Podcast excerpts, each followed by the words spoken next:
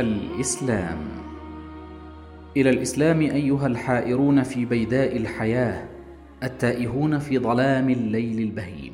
إلى الإسلام أيها الراغبون في علاج المجتمع من أمراضه وآلامه وإنقاذه من بؤسه وشقائه. إلى الإسلام أيها الواقفون على باب الإصلاح. لا تدرون أي طرقه تسلكون ولا في أي سبله تسيرون. إلى الإسلام يا من اختلطت عليهم الوسائل واضطربت في قلوبهم الغايات فلم يجدوا الهدف ولم يتخيروا الوسيلة. إلى الإسلام أيها المحترقون بنيران التجارب الفاشلة التي أرشدكم إليها فكر حائر وعقل صغير قاصر. إلى الإسلام الهادي المشرق المستنير الذي يحمل رحمة السماء إلى الأرض إلى الإسلام أيها العاملون المخلصون. لست أدعو إلى الإسلام نفعيا فإنه تضحية وكفاح ولا جبانا فهو جرأة وشجاعة ولا كذابا مخادعا فهو صراحة ووضوح وصدق. ولكني أدعو المخلصين من العاملين أدعو الذين جعلوا آلامهم وشقاءهم ثمنا لسعادة الناس وراحة المجتمع. واندفعوا في هذا الكفاح شجعانا أقوياء واضحين صرحاء. إلى هؤلاء أوجه النداء قد جاءكم من الله نور وكتاب مبين. يهدي به الله من اتبع رضوانه سبل السلام ويخرجهم من الظلمات إلى النور بإذنه ويهديهم إلى صراط مستقيم. أكتب هذه الكلمات وقد قضيت ست ساعات كاملة في مطالعة محاضر جلسات مجلس النواب المصري التي ناقش فيها حضرات الأعضاء ميزانية الحكومة وتقدموا إليها بما عندهم من مقترحات. ثم في مطالعة بعض الصحف والمجلات التي يدعو فيها كاتبوها إلى إصلاح اجتماعي عاجل ويلتمس في كلماتهم سبل الإصلاح للمجتمع المصري المريض الذي أنهكه البؤس والجوع والفقر والجهل والضعف والمرض والذلة والاستكانة. لم أشك في غيرة من تكلم من النواب المصريين ولم أشك كذلك في غيرة من يكتب في الإصلاح الاجتماعي من هؤلاء الكاتبين. ولكن أين هؤلاء جميعا من الإسلام؟ أيها الراغبون في الإصلاح ألستم تريدون أقصر الطرق الموصلة للغاية؟ ألستم تريدون أنجح الوسائل وأقلها تكلفة؟ لن تجدوا ذلك في غير تعاليم الإسلام ونظم الإسلام ومبادئ الإسلام فماذا تريدون؟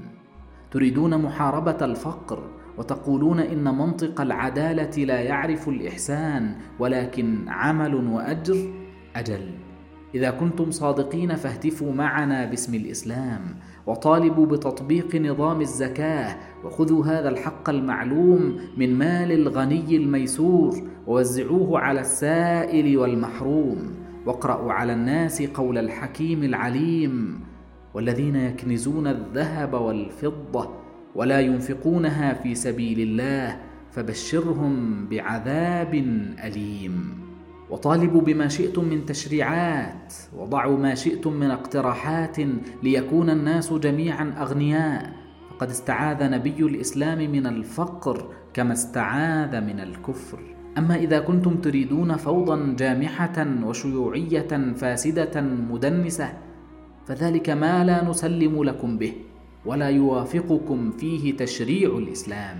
وتريدون محاربة الجهل وتعميم التعليم وتقولون إن على الدولة أن تكفل للشعب العلم كما تكفل له الخبز فلم تعد الحياة الجاهلة خليقة بالأمم الراقية والشعوب التي تعيش في هذه الأعصار.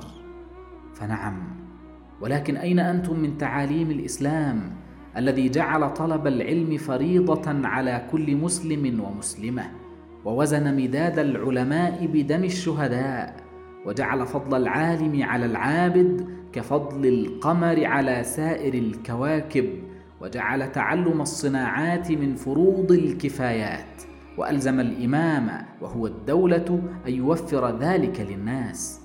أما إذا كنتم تريدون بذلك هدم العقائد ومهاجمة الضمائر في أخص ما تسمو به وترتاح إليه فأبعدكم الله وستكون الغلبة عليكم للإسلام ولا كلام وتريدون تحرير المرأة ومساواتها بالرجل في الحقوق والواجبات وأن توفروا سعادة الحياة وراحة البال ولن تجدوا ما يضمن لكم ذلك ويأخذ بيدكم إليه كما يهديكم إلى ذلك الإسلام الذي يقول كتابه الكريم فاستجاب لهم ربهم أني لا أضيع عمل عامل منكم من ذكر أو أنثى بعضكم من بعض.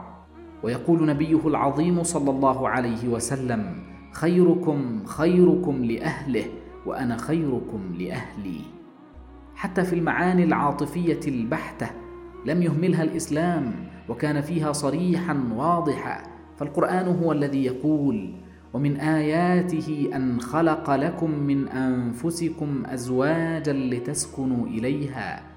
وجعل بينكم مودة ورحمة. ويقول رسول الله صلى الله عليه وسلم حبب إلي من دنياكم النساء والطيب وجعلت قرة عيني في الصلاة. والإسلام هو الذي حفظ للمرأة كل حقوقها ولم يرهقها بواجبات فوق طاقتها وقدر لها كل التقدير عظيم مهمتها.